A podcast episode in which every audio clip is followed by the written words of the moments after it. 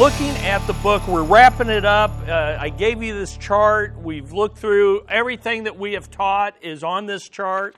Give you an overview of the book as we dive in. But last week, we talked about reconciliation is risky business. And the reason it's risky business is no matter how much you may want it, there's another person involved or other people. It always takes two to reconcile. And while you cannot remove or cause others to reconcile, you can remove the roadblocks in your own heart. But in this last lesson, I want to bring to you a question, and the question is this Is there any hope for unreconciled relationships? Uh, I have been very sensitive going through this, I realize, uh, not knowing where everybody's at, but just knowing relationships are messy. Can I get an amen on that? And reconciliation is even more messy. And some of you, I know your story. Some of you, I don't. I don't know all that. That's not. I'm not pinpointing anybody. Just in my own life, going through. It's always refreshing to go through the book of Philemon, but it can also be painful because sometimes you you are reminded of broken relationships. I mean, I hope you were through this series, otherwise, you weren't getting the message. There are some relationships that maybe this series has burdened your heart. It's brought up pain that you're trying to push down, or it's reminded you of an unreconciled relationship. And so I want to end with this question Is there any hope for unreconciled relationships? And in Christ, there's always hope. And the hope we have is resurrection hope. We just celebrated, we just celebrated Easter, and uh, Christ is still risen. Christ is still risen. He's risen indeed. And as long as He is risen and reigning, and we're going to start a series next week about the ascension. And we're going to see that he not only resurrected, but he ascended and what that has to do with our lives. And I think you're going to enjoy that. But there's always hope, there's resurrection hope. And I find it amazing that in this little letter, Paul ends on such a note of hope. And so let's look at verses 21 through 25. Verse 21 Verse 21, Philemon, here it is. Having confidence in your obedience, I write to you since I know that you will do even more than what I say. At the same time, I also prepare me lodging, for I hope that through your prayers I will be given to you. Epaphras, my fellow prisoner in Christ Jesus, greets you, as do Mark, Aristarchus, Demas, Luke, my fellow workers. The grace of the Lord Jesus Christ be with your spirit. What an ending to this book. I want you to see that the main idea of this lesson, the main idea of, the, of Paul's ending, is in verse 21. Look at that again in your Bibles. Having confidence in your obedience. There's hope. I write to you since I know that you will do even more, even more. There's hope for breakthroughs and then some. That's what I want to see. That's what I want you to see. So let's look at four ways that we can hope for future breakthroughs, even when all the roadblocks have not yet been removed, and even though reconciliation has not yet taken place. There's still hope. And here's the first point I want you to see, and it's from the first verse hope for future obedience and then some. And what's the then some? It's an open heart. An open heart. There's hope for an open heart of obedience. Look again at verse 21. There's a confident expectation of Paul, having confidence in your obedience. He expresses that. We don't know how Philemon responded. Paul doesn't know, but he has a confident expectation. Then he has even greater positive motivation when he says, I not only believe that you'll obey, but you will do even more, even more, and then some. So let's look at two principles, and it's really quite just to the point because Paul's to the point. Paul has confidence in Christ centered choices. That's what reconciliation requires Christ centered choices. So here it is be obedient to the lordship of Christ by loving one another. Be obedient to the lordship of Christ by loving one another. You say, I don't see love in this passage. I don't even see the Lord mentioned in verse 21. But we have seen him throughout this letter. So let's take a look at how this is developed. Paul's saying this Philemon, show your faith in the Lord Jesus Christ by obeying what I've asked you to do, which is nothing less than loving Onesimus as your brother in Christ. Remember, that this letter began. Look back at verses 4 through 6. There's, there's a book in here between these verses. It's bracketed by this idea. Look at verse 4. I thank my God always making mention of you in my prayers. Why? Because I hear of your love and of the faith which you have toward the Lord Jesus and toward the saints. And we said that was like a sandwich, that the meat of the sandwich was his faith in Christ, and the bread that held it together was that faith being shown in love for the saints. And he's saying, and he goes on and he says in verse 6 And I pray that the fellowship, the partnership, of your faith, the participation of your faith, may become effective. Why or how? Through the knowledge of every good thing which is, which is in you for Christ's sake. So here in verse 21, he's drawing on that and he's saying, Hey, I want you to be obedient to your Lord and Master. You're the master of, uh, of Onesimus. But I want you to be obedient to your ultimate master, the Lord Jesus Christ. Your faith in him needs to manifest itself in obedient love. It really comes down to that. Listen, if we're going to break through to the other side of reconciliation, there's one way it's going to happen, and that's obedience obedience to the Lordship. Not because I feel like it, not because I particularly like this person, not because I am thrilled about what they have done to me. It has hurt me deeply. Uh, maybe I, am not thrilled about what I did to them. I hurt them deeply. I, none of that, in the end, matters because it's obedience to the Lord Jesus Christ. When we refuse to forgive and reconcile, then we are guilty before the Lord and we stand before Him accused. We have no excuse. There He stands with His nail pierced hands, His pierced feet, His pierced side, as He reigns in heaven. And we say to someone like that and say, No, not interested in forgiving. No, not interested in reconciling. Listen, when we refuse, we're guilty before the Lord.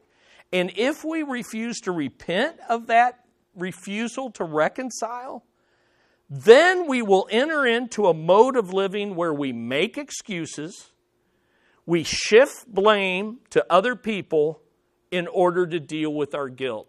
And that's how you become a root of bitterness in your family, in the church, in the workplace, because what happens is when we refuse and rebel to obey the Lordship of Christ and to manifest love to one another, and that love is expressed in forgiving and asking forgiveness. Well, when we do that, we begin to excuse it's not my fault. You don't know what they did to me. Okay, tell me what they did. Okay, now that that's that's let's bring it to the Lord. Let's look to the Lord. Is it greater than what we have done to him, and yet he's willing to reconcile. When we do that, we make excuses, we shift blame to other people. I, I, I would, but they won't. Yeah, okay, there, that's reality. It takes two to reconcile, but what about your heart? What about my heart?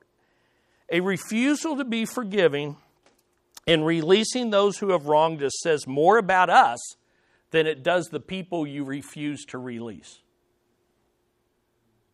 So at the end of the day, no matter how much you say about the other people, it's your heart that says the most about you.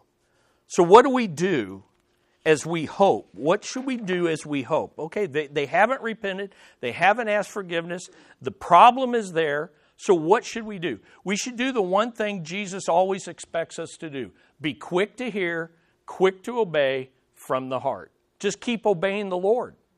Keep obeying. Because here's what happens is when, when relationships go sideways, and when there is a lack of reconciliation and when there's deep hurt, if you're not careful, you're the one that gets sidetracked into bitterness.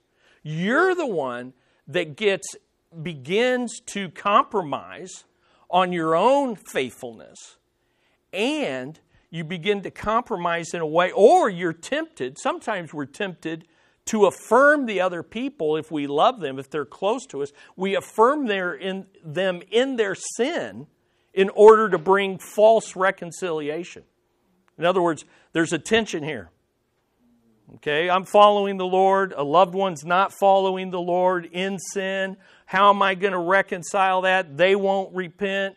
Uh, you know, but we have to do life together. Plus, I love them. I'm committed to them. What am I going to do? Well, the answer is you keep doing what the Lord wants you to do. The father of the prodigal son did not leave the home and chase after his prodigal. He kept doing what he was to do and kept one eye on the horizon with a heart of hope. Are you with me? At the same time, he didn't affirm the sin of his prodigal son or daughter. So these are the ideas, these are just some of the ideas. The only thing you can control when others won't reconcile is your own heart. And the best way to demonstrate trust in the Lord and hope for a future reconciliation is to keep doing what the Lord wants you to do. Because here's the thing when a prodigal leaves home, or, you know, I'm, I'm using that, it could be an unreconciled relationship. If you leave home too, they have no place to come back. See, if you, if, you're, if you go chasing after them and then they decide to come back and they go back and you're not there, you say, yeah, but I don't think they'll ever recognize my faithfulness. Oh, they are very aware of it. Just as they, if they've been raised in a Christian home, just as they are very aware of the Lord's faithfulness, they're just resisting. And it may be after you die, it may be decades. I, I don't know.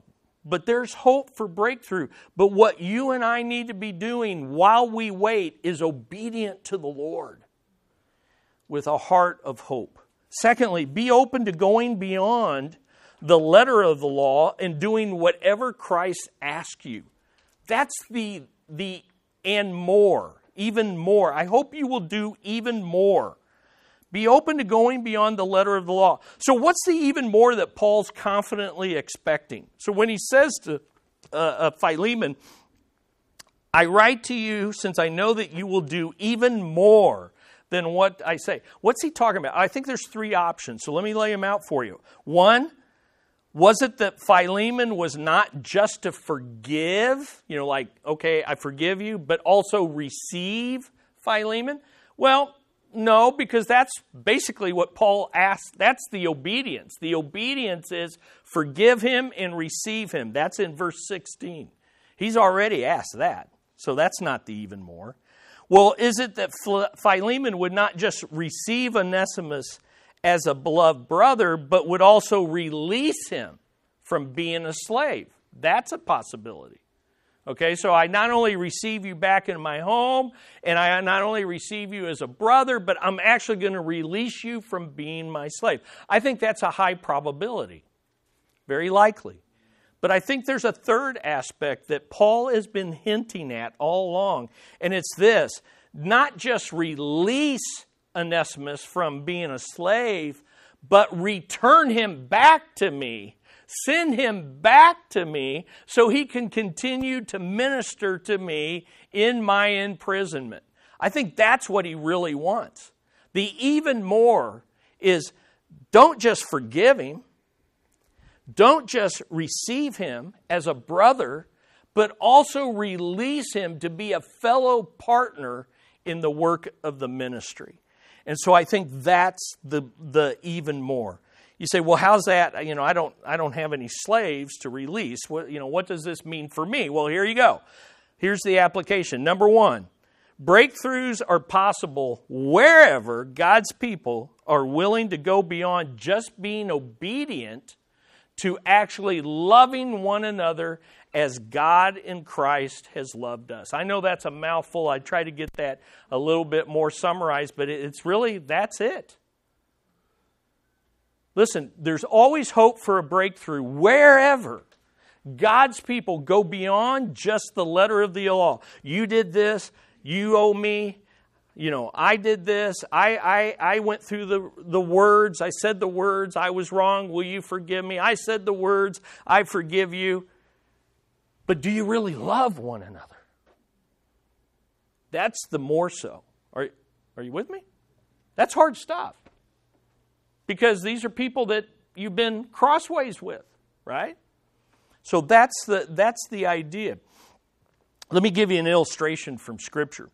On the night before Christ went to the cross, in John 13, the Bible tells us that he enters the upper room in John 13 with one intent. This is the night before he's going to go to the cross for these rascals, right? and he walks into the room. This is the night where they're not going to wash his feet.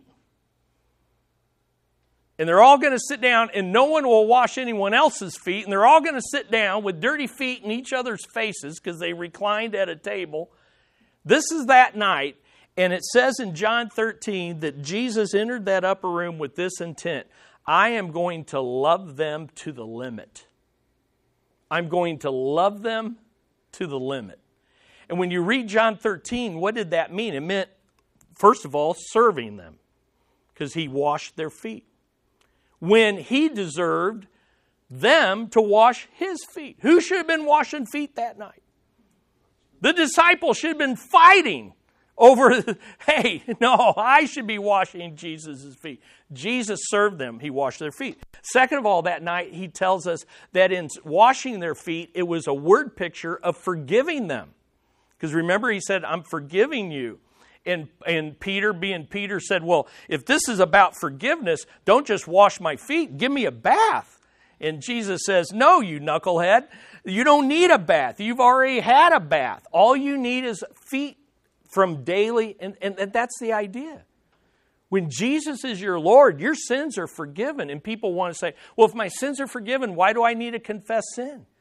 because you keep sinning even though you are forgiven. And it breaks fellowship, not your relationship.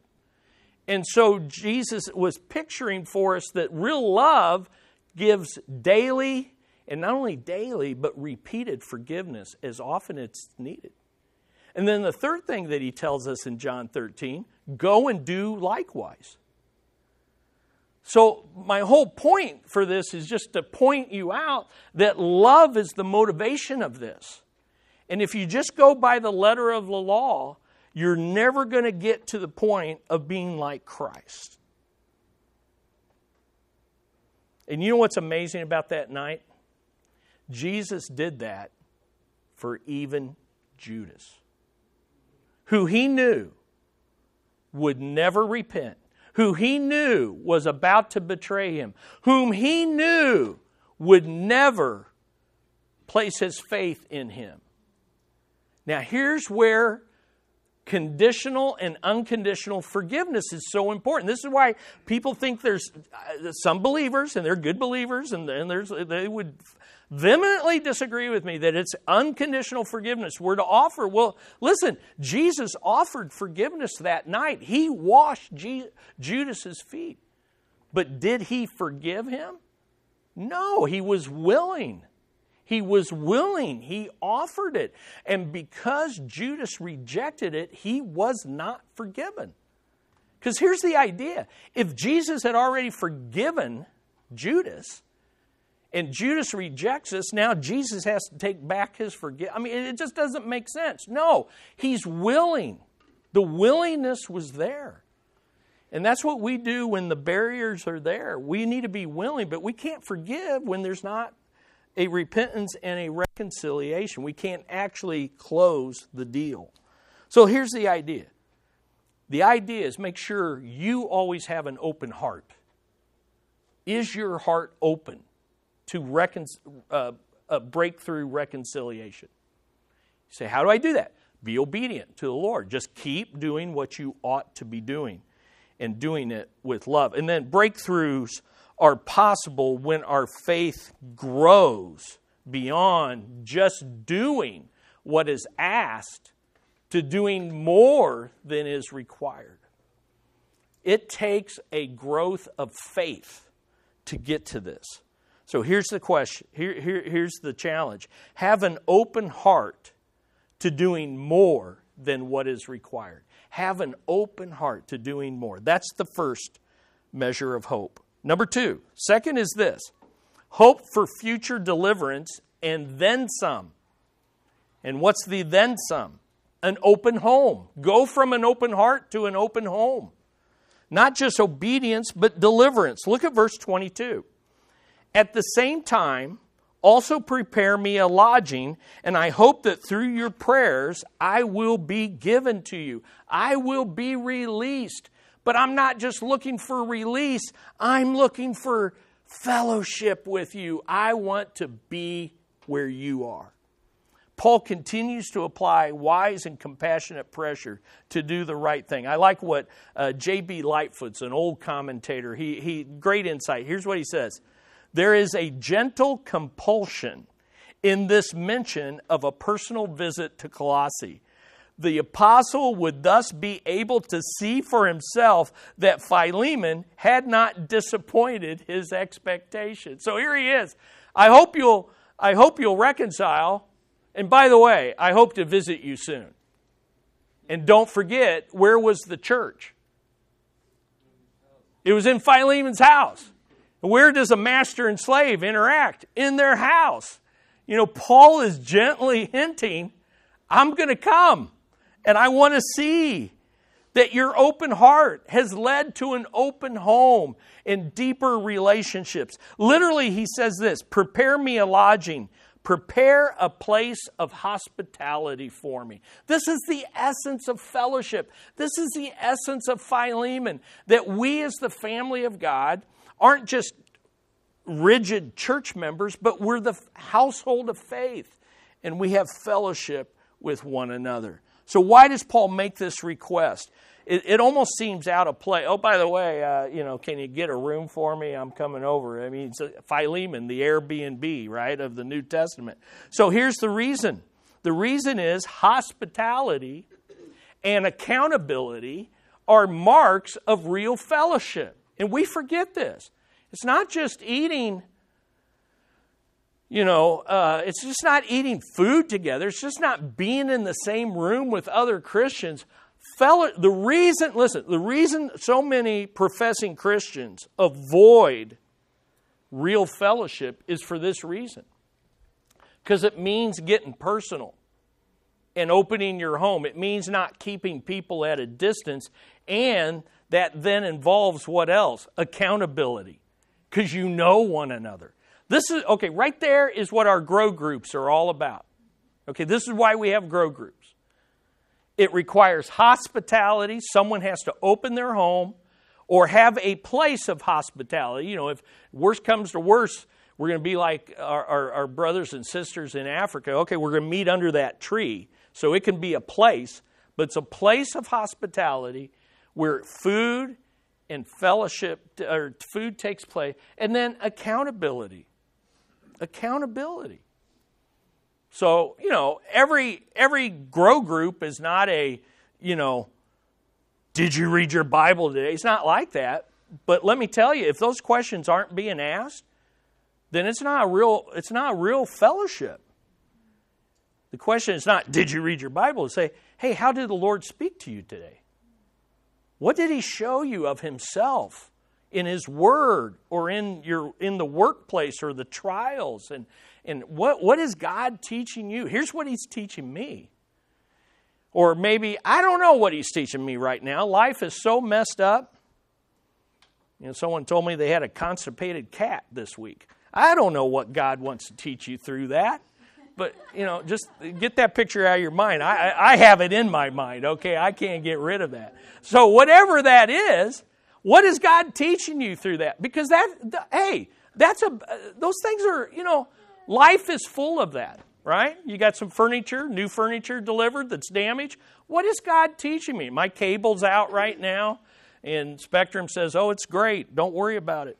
Well, no, it's, it's a What is the Lord trying to teach us through all these things? These are the things we talk about. Okay? These are the things we talk about. Now, let me give you two principles out of that.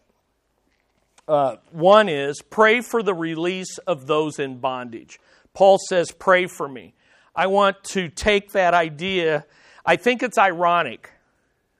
He's asking Philemon and the church to pray for Paul's release from bondage, and yet Philemon's left with a choice of whether keeping Onesimus in bondage.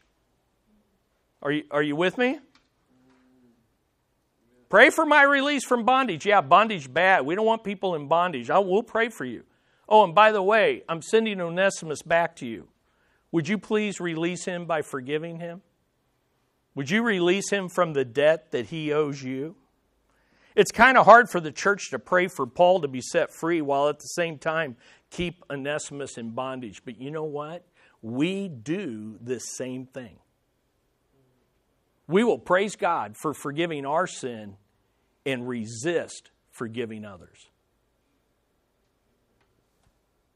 Happens all the time among professing Christians. We're often we will beg God for the prayer of salvation of a loved one while refusing to forgive or seek to be reconciled with a brother or sister in Christ. We can't make someone repent of their sins. We can't make them reconcile, but we can have a heart that's willing to pray for their deliverance. Lord, pray that they will be delivered from their sin. And this is exactly what Jesus did on the cross and what Stephen did when they were when Stephen was being sown. So let me go back to this idea of conditional forgiveness. He didn't Jesus didn't say, "You're forgiven. You're forgiven. You're forgiven." Instead, he prayed to the Father, "Father, forgive them, for they know not what they do." I have a heart of forgiveness for these who are rebelling and crucifying me. Stephen, the rocks are coming down on him. He doesn't shout to him, You're forgiven. Boom. You're forgiven. Boom. You're forgiven. No, he says, Lord, don't hold this sin against them. Because he didn't have the power to forgive them. But the Lord could change their hearts, and he was willing to forgive them. And so he prays, and Jesus prays. Isn't that a beautiful thought that before you even knew the Lord, he prayed that you would be forgiven? And that's what we ought to be doing. Third, or second, prepare for the reception of a brother or sister. I think this is wonderful. Pray for me that I be released. And oh, by the way, prepare for my arrival. Two beautiful principles. So you got a wall, a wall, a barrier to reconciliation. What should I do? I can't control them. You can do two things pray for them and prepare for their reception. All right? Prepare for their reception. Make the necessary reception because open hearts lead to open homes. So here's what I want to give you a little principle.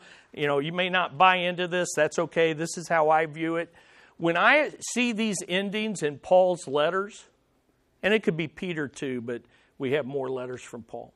When I see these end, I always remember Paul is an apostle. So when Paul speaks, who is he representing? The risen Lord. So I always plug in the Lord into whatever Paul is saying and doing. And we've seen this throughout this letter that Paul is a mediator just like Christ. So take this thing, take this idea of prepare for my arrival and, and, and, and transfer that to the Lord Jesus Christ. We should be preparing for the arrival of Christ. And you know the best way to prepare? Make sure you're reconciled. Make sure you don't have a heart of bitterness. Make sure that you're living in fellowship. So I, I just thought about this. I'm not going to teach through this. I, I put it in your notes, preparing for the arrival of Christ. answer the door when he knocks. We have Revelation 3:20. Behold, I stand at the door and knock. If anyone hears my voice and opens the door, I will come into him and what? Dine with him and he with me. That's not a salvation verse. You know what that is? That's a fellowship verse for a repent for a church in sin. So maybe to, this morning what you need to do is just answer the door because Christ is knocking. Come back to me. Secondly, abide with him. In Luke 24, you have this beautiful picture of the risen Lord walking with the Emmaus disciples. And they're walking along, and it comes to night, and they're arriving at an inn, and Jesus is acting like he's going to keep walking. And they say, No, wait, come, stay, abide with us. Now, that's a powerful image. You have as much fellowship with the Lord as you want. But he doesn't force, he kept walking.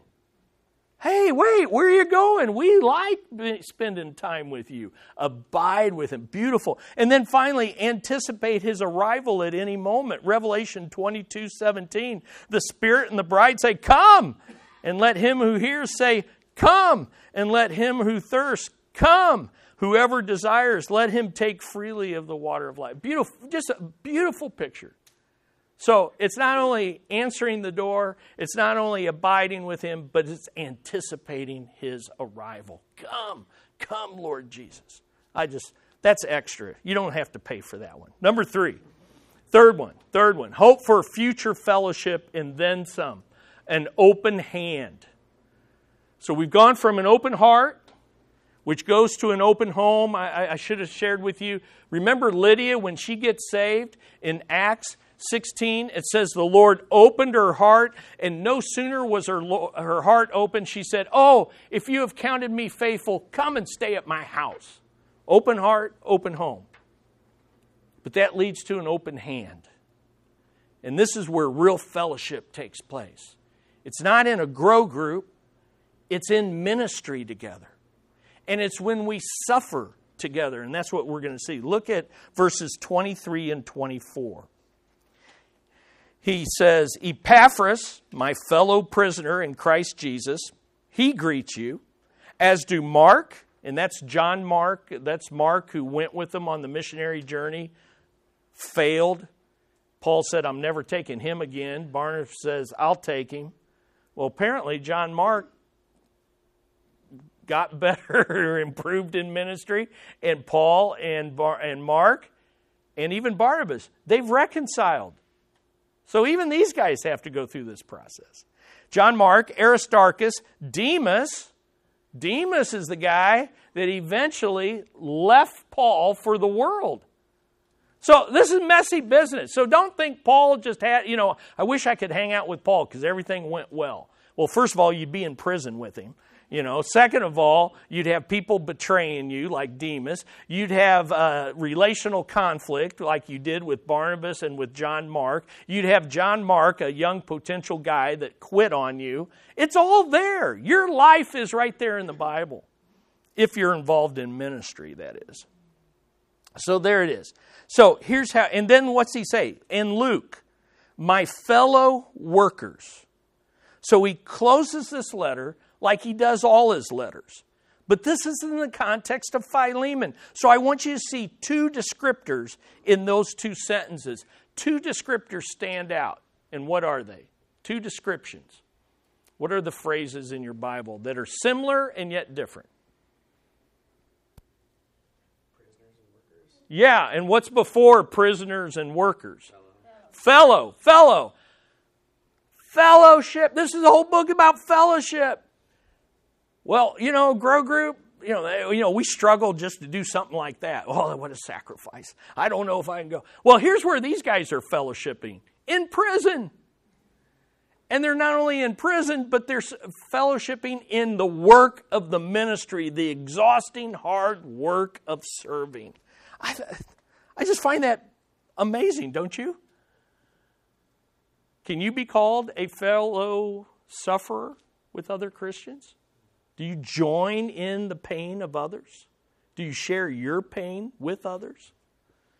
Can you be called a fellow worker because you're actually serving in ministry in our church and you're ministering with others, a fellow worker? That's the idea. So here's the idea fellowship is sweetest when you're suffering and serving together. The deepest fellowship comes in sharing your suffering and sharing your service together. So here's a couple principles. First, we partner together to serve Christ and others. Real fellowship is for fruitful partnership. So we partner together to serve. Now, if, if we had the time, I, I, am not going to take the time to read these. I, I, I, I've given you a chart of the ending of both Colossians and Philemon. I'm telling you, it is so rich. In fact, we did, I did a whole series on the ending of Colossians, and we went, and you go on our website and download it on every one of these men that is named here. It is so rich, it is so fascinating. But Paul just, he, he ends Colossians, he ends Philemon, and he just says these powerful, powerful things about him. He says in Colossians, Tychicus, beloved brother, faithful minister and fellow servant. Onesimus, faithful and beloved brother, who is one of you, a member, an outstanding member. Aristarchus, fellow prisoner. Mark, cousin of Barnabas. And he puts it in parentheses about whom you received instructions. If he comes to you, welcome him. Have fellowship with him because he and I have resolved our differences. He is useful to me, just like Onesimus is useful. It's beautiful. These are my fellow workers in the kingdom of God. Epaphras, one of you, a bondservant, always laboring fervently. He's got great zeal. And when he's not with you in person, he's praying for you. Is that us? Is that me? Hey, that's convicting for me, and I'm a pastor. These are the descriptors of men and women who are in fellowship with one another and with the Lord. So, here's the second principle. We not only partner together to serve, we partner together to sacrifice for the glory of Christ and the good of others. So, serving fellow workers fellow workers. Fellowship is sweetest when we serve together. Sacrifice, fellow prisoner, suffering, willing to sac. See, here's the thing if you're going to do this, you got to be ready to do this. There's none of this without this. No serving without sacrifice. And no faithful service without suffering. Because not everybody's going to respond, not everybody's going to follow through, not everybody's going to do what they said they would do. But you find fellowship. Man, I'm telling you, it's just powerful stuff. And you know what's hard about teaching this? Is because you can't teach it, you have to experience it. When you serve, there's a bond of fellowship that is just deep. And when you suffer together, and yes, a lot of that flows through our grow groups. I mean, I'm telling you, our group, we've been through some crazy, wild times. We have prayed for jobs, for healing, for salvation. We've had, we've had several people get saved, at least through our group, with the encouragement of our group, if not actually in our group. These things happen. And we want them to happen more. So he says, fellow prisoner. So here's the question. Some of us may feel this morning that our fellowship is shallow or even stagnant. Okay? We may feel that way. You may feel that way the more. So I want to ask you two things though. It may be there could be many reasons for that. So I don't pretend to know. But I'm throwing out two based on Philemon. It may be because our fellowship is only about getting my needs met and not serving others. The stagnancy of your fellowship may be because you've become me centered instead of other centered. Secondly, it may be because we've refused to sacrifice in order to serve others. We're serving out of duty rather than out of a sacrifice of praise to the Lord. So these affect your fellowship. I don't know how else to, to say that. So here's the question Is your hand closed or open to serving? Is your hand closed or open? Are you have a tight fist saying, My needs need to be met, meet my needs? Or is your hand reaching out to serve other people? There's always bigger issues at stake. There's always bigger issues. So think about these. Let me just give you this. Some will experience breakthroughs. John Mark is evidence of that. John Mark. He's in this book because there was a breakthrough in reconciliation between him and Paul. Some will experience breakdowns. Demas will not be in this list much longer. The next time you find Demas is in the pastoral epistles, and Demas has forsaken me for the world. There will be breakthroughs, there will be breakdowns, but there will always be some that will build up. Amen? Epaphras, Mark, writer of the third gospel, Aristarchus. You know Aristarchus? He remained faithful to Paul through a riot in Ephesus, a shipwreck at sea, the imprisonment at Rome. He was no fair weather friend. Will you go what will you go through to remain faithful to Christ? What will you go through to remain in fellowship with others?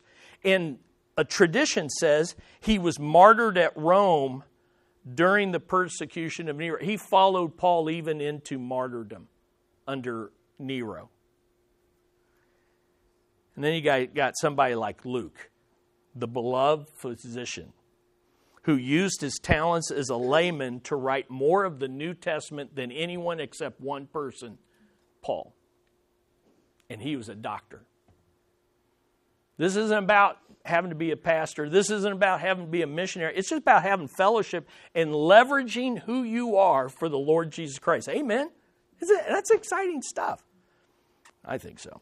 So, what about you and me? What are they writing about us in heaven? So, here's, here, here's a little exercise for you to think about. Go home this afternoon and before or after your nap, write out how would Paul greet you? What would he write? What descriptions would he give? Kind of an interesting exercise. Well, let's end with this, the last verse. Hope for future breakthrough and then some, an openness to his healing.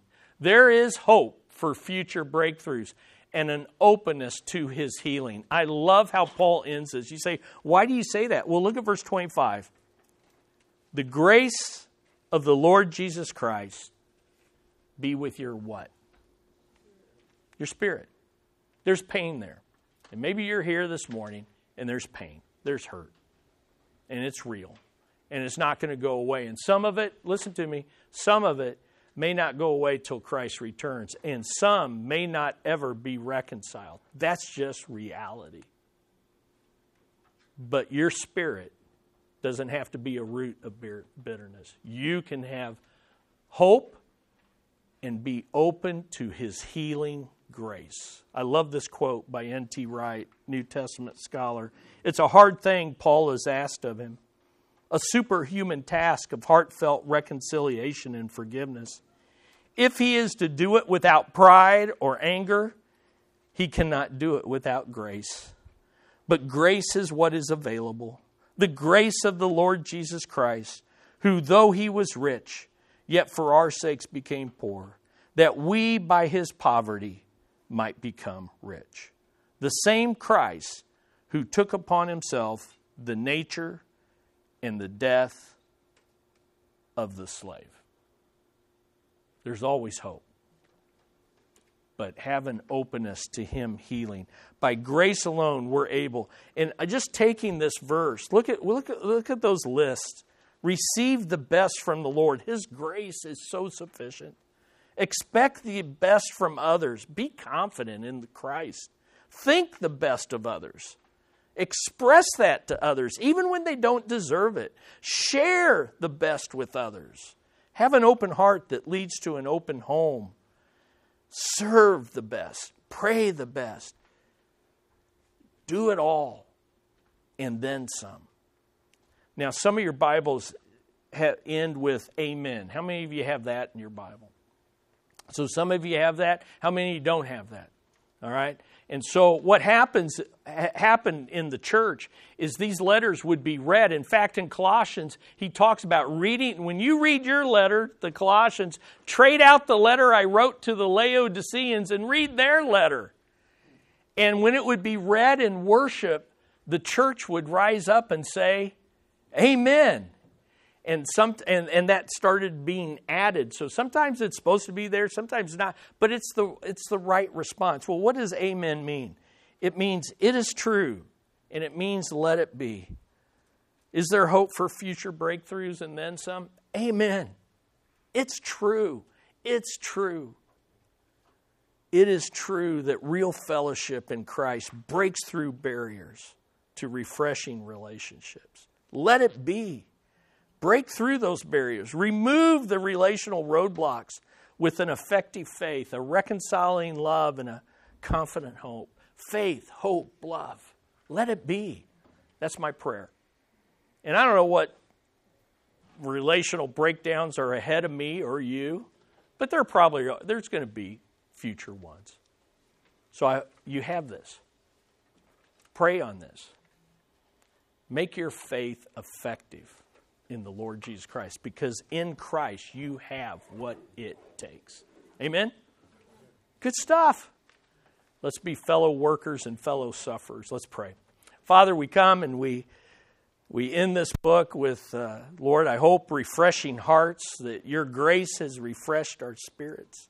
I pray for those who have unreconciled relationships that Lord, they would find hope in this, that you have revealed yourself to them. I pray for those who are struggling to grant forgiveness, that, Lord, they would be encouraged by looking to you. I pray for some who may not be aware they have offended others, that you would bring to their consciousness, that you, Lord, would bring to their consciousness, oh, I think something's not right here. I need to go and ask or I know I did something harmful or hurtful, I will humble myself. Lord, I pray for these things because they are the work of the gospel. They are the work of your grace. May it be that we find refreshment on the other side of these barriers. In Jesus' blessed name we pray. Amen.